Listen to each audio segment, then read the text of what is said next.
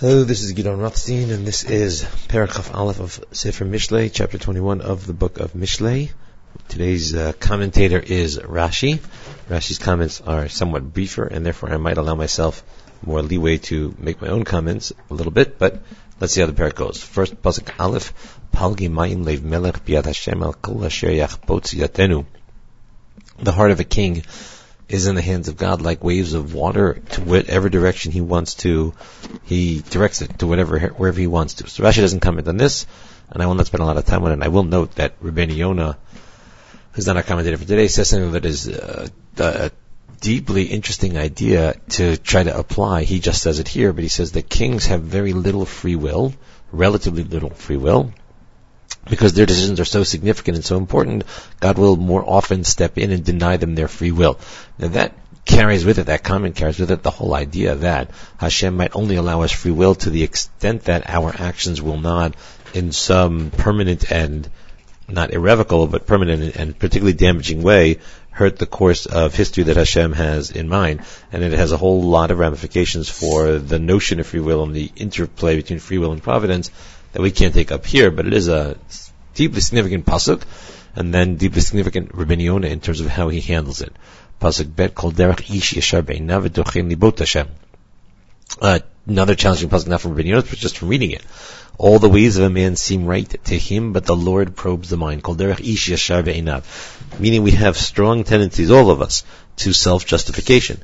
And then the question of, we always see ourselves as being right, and yet Hashem is tochen libot. Hashem really knows what's going on inside of us and knows the full picture, and He, and Hashem will judge us in a broader way than we might sometimes be aware of, and we therefore need to approach our sense of self-justification with some suspicion, because we all have the tendency to do that. Kol derech ish yashar be'inav. But Hashem will see through our veneers uh, of self-justification, through our veneers of claiming that we really had this intention or that intention, Hashem will see through all of that and judge us accordingly to what the truth really is. Pasuk Gimel Asot Mishpat Nivchar Hashem Mizevach.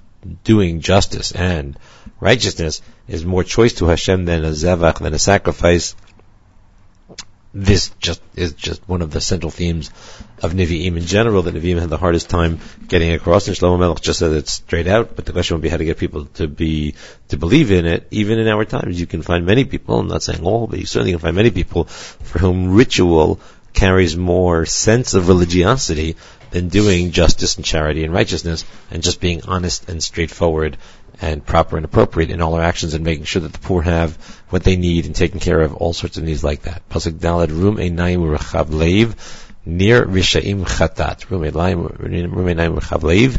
The JPS has haughty looks and a proud heart. The tillage of the wicked is sin- sinful. Near Rishaim Chatat. Here Rashi finally comes in to say that Rumenaim means Gasut Ruach. So Rumenaim, they have, uh, JPS had haughty looks, but Rashi saying it's Gasut Ruach, it's a coarseness of spirit or a sense of yourself as being more important than you are. Or a Chavlev, and a proud heart is what the JPS has, but Rashi understands Chavlev also in Pirkei Avot. The Rachav Lev is someone who just enjoys satisfying their desires. Chafetz limalot ta'avat libo. And that's near Shiva Sha'im, meaning that's what they plow for, that's what they think about, they thinking to fill their desires, and that in and of itself has some sinful aspect to it. This is a difficult topic that I'm not intending to expand upon, but a difficult topic, especially in our times when the sense of fulfilling your own desires seems to be upheld as a very high ideal. So that needs to be balanced against what, that we should be thinking about building lives of service to God and how we can best serve God. And that I think is something embedded in this Rashi here. The fact that somebody has a sense of, well, I do what I want, and it's about me and about my desires, and that focus on self, I think is what Rashi is implying and suggesting can be dangerous, and is something that Shlomo HaMelech is letting us know should be combated or at least balanced out with an awareness of others and awareness of the need to serve Hashem in proper ways. Pasuk Hey picks that up sort of. A charutz ach lemotar. V'chol atz ach lemachsor. A charutz, so Rashi says a charutz is a dam yashar, a straightforward person, an honest person, a person with integrity, hamitalech be'emet, who walks truthfully. Ach lemotar. All of his thoughts are going to be in ways that will create hatzlacha, u'lerevach, that will create success and profit not financial profit, success and profit in the in the in the ultimately meaningful ways of doing the right thing, of serving God properly, in all those ways. Whereas v'chol atz ach machsor. So atz the JPS says it as all rash haste makes only for loss. In which case that is a pasuk that you might imagine somebody translating as haste makes weight. Chol atz ach machsor. Haste makes weight. Rashi however says on atz dochik et hasha'ah a phrase that means really that somebody who pushes the time, in other words, tries to get things done when they're not ready to be done, when they're not supposed to be done, and that is going to cause loss. And so it's not the haste that's making the waste, it's the attempt to, to shape or to twist, to bend a course of events to what this person particularly wants. And that's an example. So that would be, if you want to put it back into Pasuk Dalet as well, it's an example of focusing on your own desires, your own intent as to what history is supposed to look like, your own intent as to what the world is supposed to look like. That, Rashi says, will eventually lead to loss. Again, it's sharp contrast to what we have in Western society, where those who manage to tame the forces around them are seen as the highest ideal. Rather than being process oriented of act properly and appropriately at all times, we often are very results oriented. So therefore, those we see who create successful, thriving businesses, we assume that they have done the right thing. But Rashi here, I think, is implying not he doesn't know anything about our society, but Rakhul ayat a dochikatasha is somebody who pushes things too hard. Now, innovators often have to do that. So that's again a balance question, a question of how to put it all together.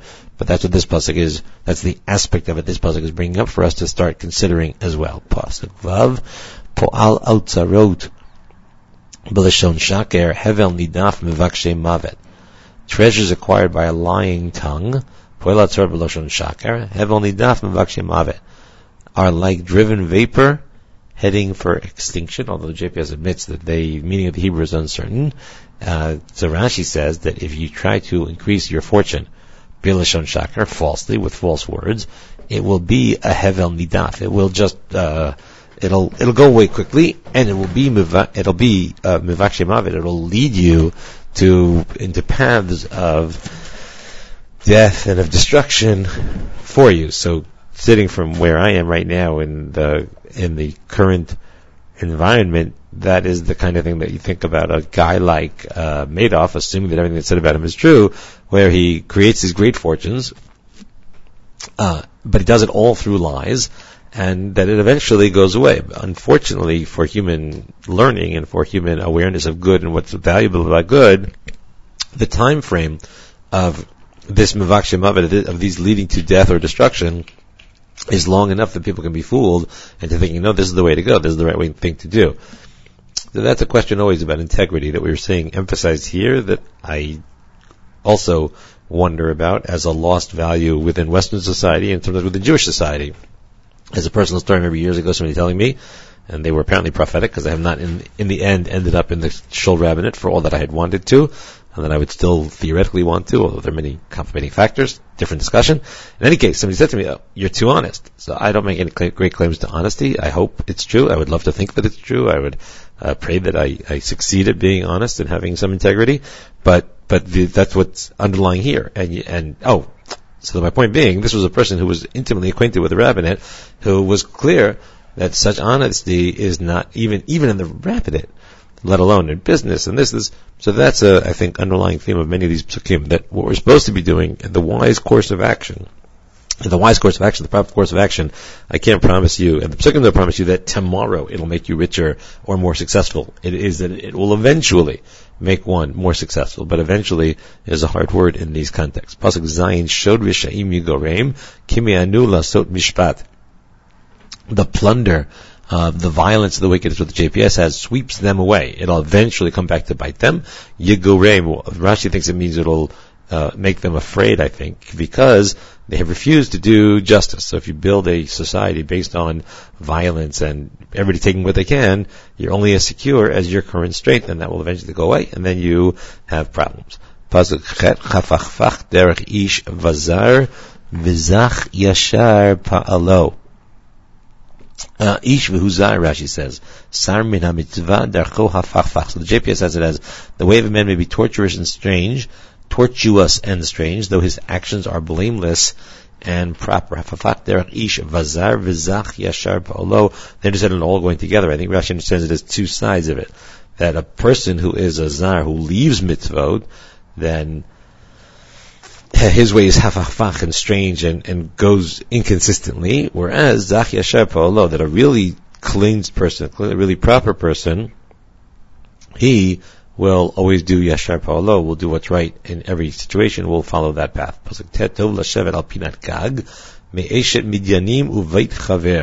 So the simple meaning, as JPS says it, is that it's dwelling in the corner of a roof is better than a contentious wife, and then they have it as in a spacious house, ubeit chaver, spacious house. The, so Rashi says that it's not ubeit chaver, a spacious house, it's shenichnas leveit chaver ledeber imishto.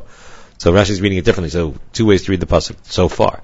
One is that it's better to have a small little corner of the house alone or with a good family situation rather than having a contentious household in which the spouses are fighting.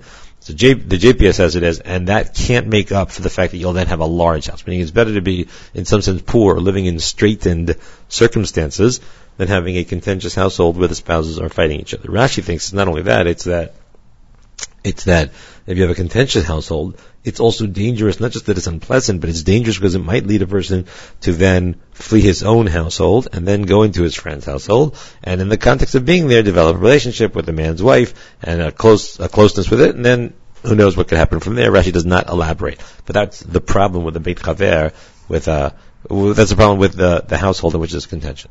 Then Rashi quotes a Midrash Agadah that it's a prophesying that eventually God's presence will leave the Jewish people, right? We'll go to the Pinat Gag rather than being with the Eshet Midanim, because we're like the Eshet Midanim, because our behavior produces contention and strife. And the Beit Chaver then is the Beit Shemechabrim Bo Ra'im HaKadosh Baruch Hu. Kegon Shemim Hashem That rather than stay in a Beit HaMikdash, where there's chaver. So here chaver means a friend in that the Jewish people brought competitors or colleagues, which is obviously ridiculous, but colleagues as it were for Hashem. They brought idols, and that rather than do that, Hashem would restrict himself to a very small presence in the world. That's where Rashi says. He gives you the pshat that he sees it, and then he gives you the midrash, uh, the midrash in Tehillim. I just wonder whether Rashi might not be implying, or implicit in Rashi's words, might not be the possibility that our marriages and the way they work have some reflection in the way Hashem relates to the world, and that would explain Shir Shirim as well, the whole book of which is um, built on that model of romance and the relationship between a man and wife is being very much reflective of something about our relationship with Hashem, and that's a topic that maybe if we ever learn Shir Shirim together, we'll have a chance to explore at greater depth to think about that uh, that parallel. In any case, here it's suggesting that both at the plain sense level and at the relationship with Hashem level, having a contentious household and having fights with one's spouse is a problem, and it's better to uh, remove oneself from it and live it, or or to have a very small, a much smaller area, and to be removed from that kind of than to stay there. Pasuk Yud. Nefesh Rasha Ivitara Lo Yichan Be'inav Re'ehu. So the JPS says when a scoffer, the desire, I'm sorry, yeah, the desire of the wicked is set upon evil. His fellow man finds no favor in his eyes. Nefesh Rasha meaning that a Rasha is just wants the, he just wants what he wants. He just wants, uh, the, the evil that he's trying to get to, and so he doesn't really care that much about his friend. There is no such thing as friends. Really, friends are just people who are available to help him get what he wants, and that's part of that self-centeredness and that focus on one's own desires is part of the nature of evil, at least in this parak, at least in Rashi. This is something we've seen before in other chapters, that when the lates, when the evildoers or the scoffers or the cynics get punished, the pta'im, at least, those who are not evil but unlearned, will take their lesson and they will learn from there and realize that it's time for them to be shav bitshuva, to repent, whereas it has skill lechacham yikach dat. But when it happens to a chacham, when a wise man is taught, he gains insight, meaning the chacham himself will get insight. The lates, when he gets the yisur when he gets the punishment, will not get anything out of it. But those who, some who witness it might learn their lesson from it. So it might be that, let's say, just to use because I've already used him, but let's say Madoff, let's suppose for a second that what they say about Madoff is true, and that Madoff is a person who's really just a Rasha.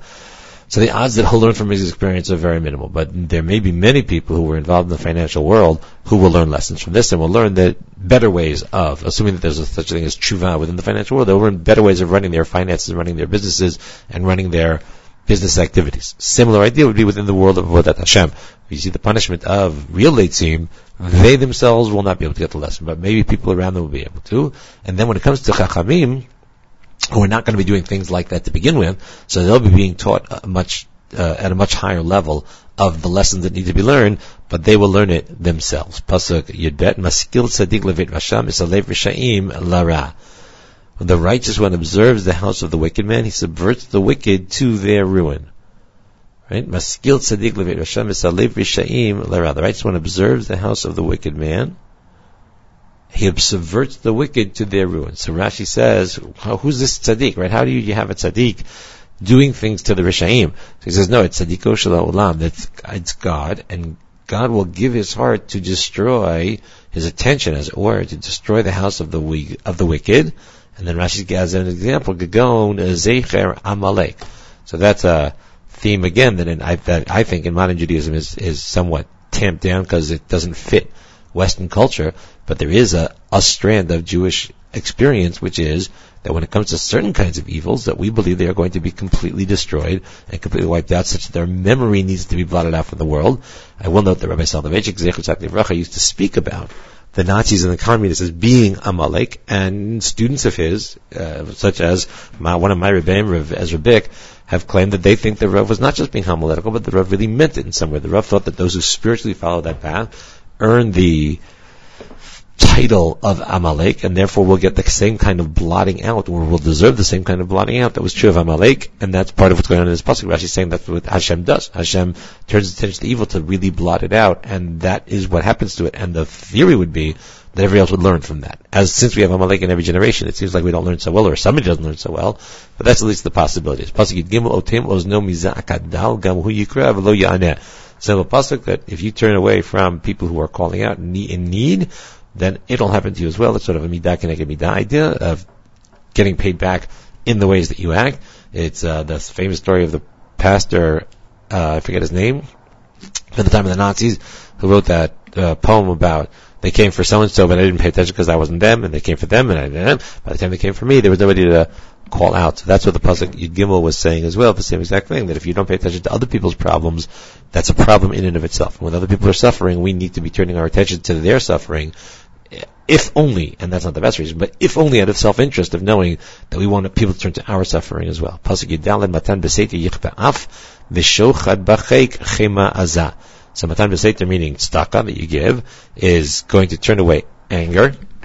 Vishochad Bachek, so Rashi says it also means tzedakah. It would also it will, it will, yichpet will suppress even deep anger. A gift and secret subdues anger, present in private, even fierce rage. So that's the power of tzedakah tzedakah given properly and appropriately, but that's the power of tzedakah, that it can turn away Hashem's rage. If we really are caring and worrying about others, then that has powers that we often perhaps don't pay nearly enough attention to. Pasuk Tervav, Asot Mishpat Umechikta Aven. Uh, so, the, the plainest sense, uh, the JPS sense, justice done is a joy to the righteous, to evildoers is ruination. That it's not only that the righteous, just people, that the righteous do just things, and the evildoers do evil things, it's that they have an emotional connection to each of those. The righteous enjoy, they get pleasure out of doing that. Similarly, Rashi says, HaKadosh Baruch Hu enjoys giving din l'tzadikim. Din l'tzadikim here means punishing them in this world so that when they get to the next world, they will get only only their reward, they'll only get only greatness. So that is a striking thing. It's not only that the righteous will enjoy doing it, but here it's Hashem will enjoy doing, and here it means a painful thing. So mishpat is something that hurts. It's going to hurt the tzaddikim in the short term, but will give them greater reward in the long term, or not greater, but better reward because it'll come in the next world. And then also it's a simchat to the tzaddik that HaKadosh Baruch Hu brings Yisurim because they know they're going to get, that's the Medrash They know that they're going to get then uh, better reward or longer or more perfect reward in the world to come. Whereas for Rishaim, Mechitahi. So Mechita meant ruination, but Rashi says Mechita because they get the Yisurim and they don't do anything with them. It's just suffering. So people talk about, you know, why does God bring suffering on people? And one answer might be that to, teach us lessons so we can learn and we can improve, we can this and we can that. But that depends on our reaction to them. And if somebody gets suffering and doesn't change by virtue of the suffering, then it's almost a waste of time. It's just painful and then maybe it is meaningless in some sense. So that's a challenge within the pasuk. Rashi is saying that uh, tzaddikim get some joy out of it because they understand and they know they learn. A, they'll learn their lessons and they may improve. B, they will know that this is coming at, as a way of wiping away some of their slate of sins in this world, and therefore in the next world they'll get purity of reward. The Rishaim don't get any of that, and therefore the whole thing for them is just a time of pain and trouble. Pasuk Adam to Emiderech Haskel has Haseichel, I think, Bikahal Rifaim Yanuach. If a turn Haskel, sorry, if a person uh, strays from the path of prudence, will rest. JPS says it as we have Bikal Rifaim Yanuach, but Rashi says it has Ba'adat Gehinom, and the JPS says it as in the company of ghosts, meaning so if you leave the path of now in the in the Mishnah itself is Miderach Haskel from the properly thought out path. Rashi has it as from the path of Torah. Adam HaPorish Min HaTorah. If you leave the path of Torah, you're going to join those who live in Gehinom, those who are getting their punishments for the things they did wrong. Pasuk Yudzayin Ish Machzor Ohev Simcha Ohev Yain V'Shemen Lo Yashir. So Ish Machzor is in the JPS a person he who loves pleasure will come to want. Each machzor ohev simcha. So that in other words, that ohev simcha, somebody who enjoys having too much pleasure, is somebody who will come to want. Rashi has the same way. Mish ohev simcha mishtet. Somebody who enjoys too much, just enjoying things, enjoying wine and oil and the luxuries of life. So they will never be rich, and they will never, and they will eventually come to want because they're not living moderate, prudent lives, which is a clear underlying theme of the book of Mishlei. That's what we're supposed to be doing. Pasuk Yudchet, Kofer latzadik rasha V'tachat Rishaim Boged. So the JPS has it as the wicked are the ransom of the righteous. The traitor comes in place of the upright. And Rashi says it exactly that way. There is certainly this belief within some Jewish writings, you know, Gemaras and stuff like that, that support this idea that a tzaddik is nechalat, a tzaddik will be saved from evils that might happen to him, and the Rasha will come in his stead, at least in certain circumstances. And then Rashi says, like Mordechai and Haman. Mordechai was scheduled by Haman at least for hanging, and it, it turned around on Haman and became Haman who did it. And that is what Pasuk Yifchet is saying, according to Rashi, that that's the way the world works. That the wicked are really out there and they are available to be the ransom to stand in the stead of the righteous before the righteous would have gotten some kind of a punishment, some kind of time of trouble. Tov Shevet Be'eretz Midbar Midyanim V'chas. Similar to an earlier pasuk in this parak. It's better to live in the desert than with a contentious, vexatious wife. Rashi says. In other words, we saw before that Rashi read it as being about Hashem leaving. It again raises that question of the relationship between marital satisfaction and marital issues and the relationship between the Jewish people and God. Rashi is seeing them as being very similar. And then the pasuk is saying both the mashal and the melitza. It's that that both that having a contentious marital life where the spouses are in a fight with each other is a problem, uh, and it's better to almost live alone and be in the desert than that, and it certainly reflects our relationship with Hashem, which would mean in both cases, somebody who paid attention to this pasuk in Mishlei and really took it to heart would work on improving both of those areas of life. Either if they or don't yet have uh, well-working and pleasurable and enjoyable marital interactions, that would be an important thing to work on because Mishnah is clearly saying it's a hard thing to live with, it's a hard thing to suffer through. And then the second half of it would be, or the other aspect of it would be, according to Rashi, making sure that we can try to do that with our relationship with Hashem as well to improve it so that we don't have to suffer Hashem choosing, which we are currently suffering, Hashem choosing to live as it were in the desert or in the corner of the roof rather than live with us. Vashem bin Vechacham Uchsil Adam Yivla Enu. That um, right? It's a beautiful treasure, precious treasure, and oil are in the house of the wise man, and a fool of a man will run through them. Rashi says it's not a fool of a man; it's the foolishness of a person. Meaning, if you have wealth and you have some kind of, of storehouse and you have some kind of good objects in life, then it's only your foolishness that will lead you to lose them. If you lived prudently, you will have them.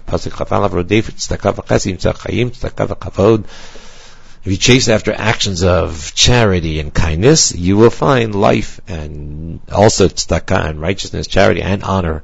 Again, I would add the word, I would add the word eventually, but that's what the Pasuk is saying. Rashi doesn't comment, and so we'll move on. Pasuk Chav Bet. The one wise man prevailed over a city of warriors and brought down its mighty stronghold. This is almost like the example of Archimedes who comes up with stratagems for the Greeks to destroy it. But the idea being that you can have this one wise man and he can uh, conquer, get around even the best defenses of a whole city. Rashi, however, reads it in terms of not so much in terms of war, uh, in terms, uh, not so much in terms of war, but in terms of Moshe Rabbeinu going up to Shemayim, going up to heaven to bring down from it the Torah, where the angels, who are Gibore Korach, are seen as being very strong very powerful, the angels were resistant to that idea. The angels thought that people were not worthy of Torah, and that Moshe Rabbeinu managed to get their, uh, get their, to pillage them, to get their booty that they were trying to hold on to, their treasure, their storehouses, and Moshe Rabbeinu tried to do that. So that's actually reading this puzzle not only about war, it may be true in war, but it was true in our history, and worth remembering that we come and we started out as a people with this leader who was able to do this for us. Gimel. He who guards his mouth and tongue guards himself from trouble. Rashi doesn't comment. I think it's a self-explanatory pasuk, although those might be the most dangerous because we go leave them too quickly. But if you watch what you're saying, if you pay attention to what you're saying, if you weigh what you're saying carefully, that's a way to avoid a great deal of trouble. Pasuk of Dalad Zadia here late Shemo Osei Be'evrat Zadon. The proud, insolent man, scoffer is his name. He acts in a frenzy of insolence. Right? So Yahir, Rashi is a gasruach. So gasruach is somebody who thinks too highly of himself, is arrogant and conceited. So folio lates.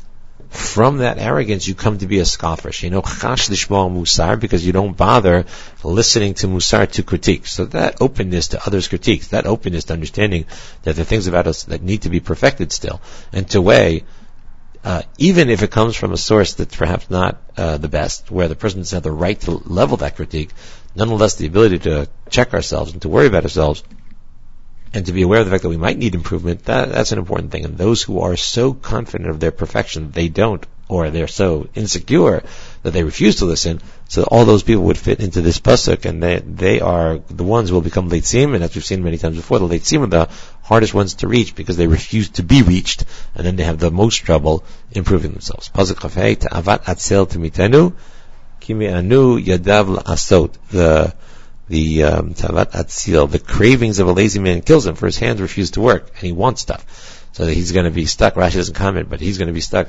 He wants things very much. He's, he's longing, yearning, hoping for things, but um, but he has no uh, oomph. He has no ability to get himself to go and actually secure and get those things that he needs and that he wants, and therefore it's going to create great problems, great tension for him. All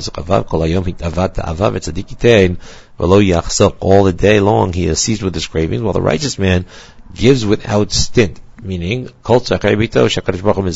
meaning that Rashi understands as being a question of the atzel doesn't move himself and doesn't hasn't earned any divine providence in getting certain things. Whereas the uh, the, the tzaddik will do the right thing, but in addition to which Hashem will help him out and will help him get the things that he that he wants and needs. Pasuk of Zayin Zevach Rishayim Toiva Af Kivzima Yivienu. Zevach Rishayim, the sacrifice to wicked is an abomination. The more so as he offers it in depravity. So Rashi uh, just says, in other words, sometimes people who are evildoers will bring sacrifices. So one aspect would be if they bring a sacrifice, and in this particular sacrifice, they are intent on, they actually do want to give it for the right reasons. So the example, an example is if somebody wants to give a sacrifice, but they haven't really repented of their action, we don't accept that sacrifice. That's where we, we invoke this pasuk zevach rishaim toiva. Similarly, let's suppose somebody uh, often does a certain kind of a sin. They eat leavened bread, chametz, on Pesach regularly, and they don't care. But one time, they did it by accident. They didn't realize that it was Pesach, or they didn't realize it was leavened bread when they did it. And they say, "Oh, I want to bring a korban for this time." But they do it regularly. They, this is not a, a, a sin that they tend to avoid. So there too, we might invoke the principle of Zevach Rishaim Toeva. But the Rashi points out there are also times when Rishaim offer sacrifices, and even within the sacrifice, they don't intend good, they intend evil. The example he offers is Bilam and Balak, who offer sacrifices to God, but the whole point was to try to, in some crazy way, control God and make God curse the Jewish people. So that's even That's even worse, a more of an example of that. So that's a pasuk about sacrifices and about our relationship to God and how we can't pretend that we'll be evil in one area and God will accept us fully in another area. It just doesn't work that way. Pasuk chavchet. Eid kizavim yoveid v'ish shomeya lanetzach yidaber. A false witness is doom, but one who really heard will testify with success. Rashi says, ish shomeya shekibel ma shekatuv b'torah lo lanetzach will always be able to speak. In other words, he will have a lasting presence in the world of, of testimony. So that, therefore, clearly the Pasuk is saying, don't testify falsely, just testify to what you've actually heard. Pasuk Chavtet, He'ez ish rasha b'fanav v'yashar hu yavin darko. An ish rasha uh, demonstrates his azut, his brazenness in the time of his anger, because he just lets it all out. He just tells people everything that is angry. Whereas uh, b'fanav milashon af, he, lets his anger out fully. Whereas a yashar, a righteous, an upright person, an, a person with integrity, will pick carefully how he handles even his anger. So uh, the wicked man is brazen faced, right? And the righteous man figures out how to do it. Pasuk Lamed. There is no wisdom, there is no insight, there's no counsel uh, when it comes to opposite Hashem. In other words, Rashi points out, kol chacham v'navon Hashem.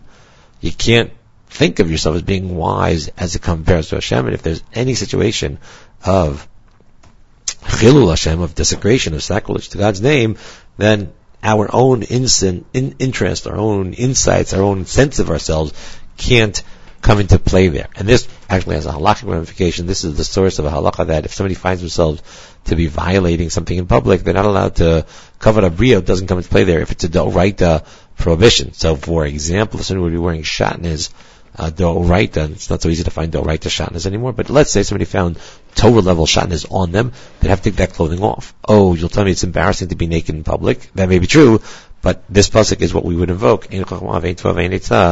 There, there is no such thing as saying, well, my, my needs are more important uh, than God's needs. And that's, uh, again, I think, another example, I believe, of a ethos, of uh, underlying principles that are very often lost, even among those who are Shomrei Torah mitzvos.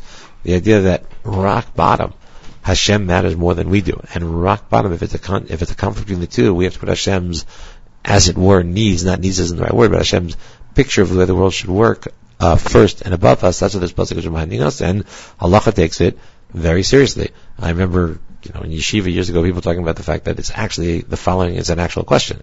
There is a Gemara that suggests that that um, if one needs to use the facilities, if one has bodily needs to use the facilities, that uh, restraining yourself and holding it in, as it were, is a violation of Baal of a violation of a Torah prohibition of not creating an abomination within yourself. If you took that seriously, and we end up not doing so, but if you took that seriously, somebody pointed out, then it might would have to be that as soon as you felt the need to go, even if you were in public, you wouldn't even be able to wait long enough to find a private place, to find a bathroom in which to relieve oneself. We don't end up passing that way, but that is the kind of idea and the kind of a question that comes up in terms of Ein Hashem. Uh, Sus Milchama, the horse is ready for the day of battle, but victory comes from the Lord, very much echoing the previous pasuk in that we have to always remember that we are supposed to, we need to do, we need to make our efforts in this world, but we also have to carry on the idea that the ultimate source of salvation, the ultimate source of success is HaKadosh Baruch. Have a great day.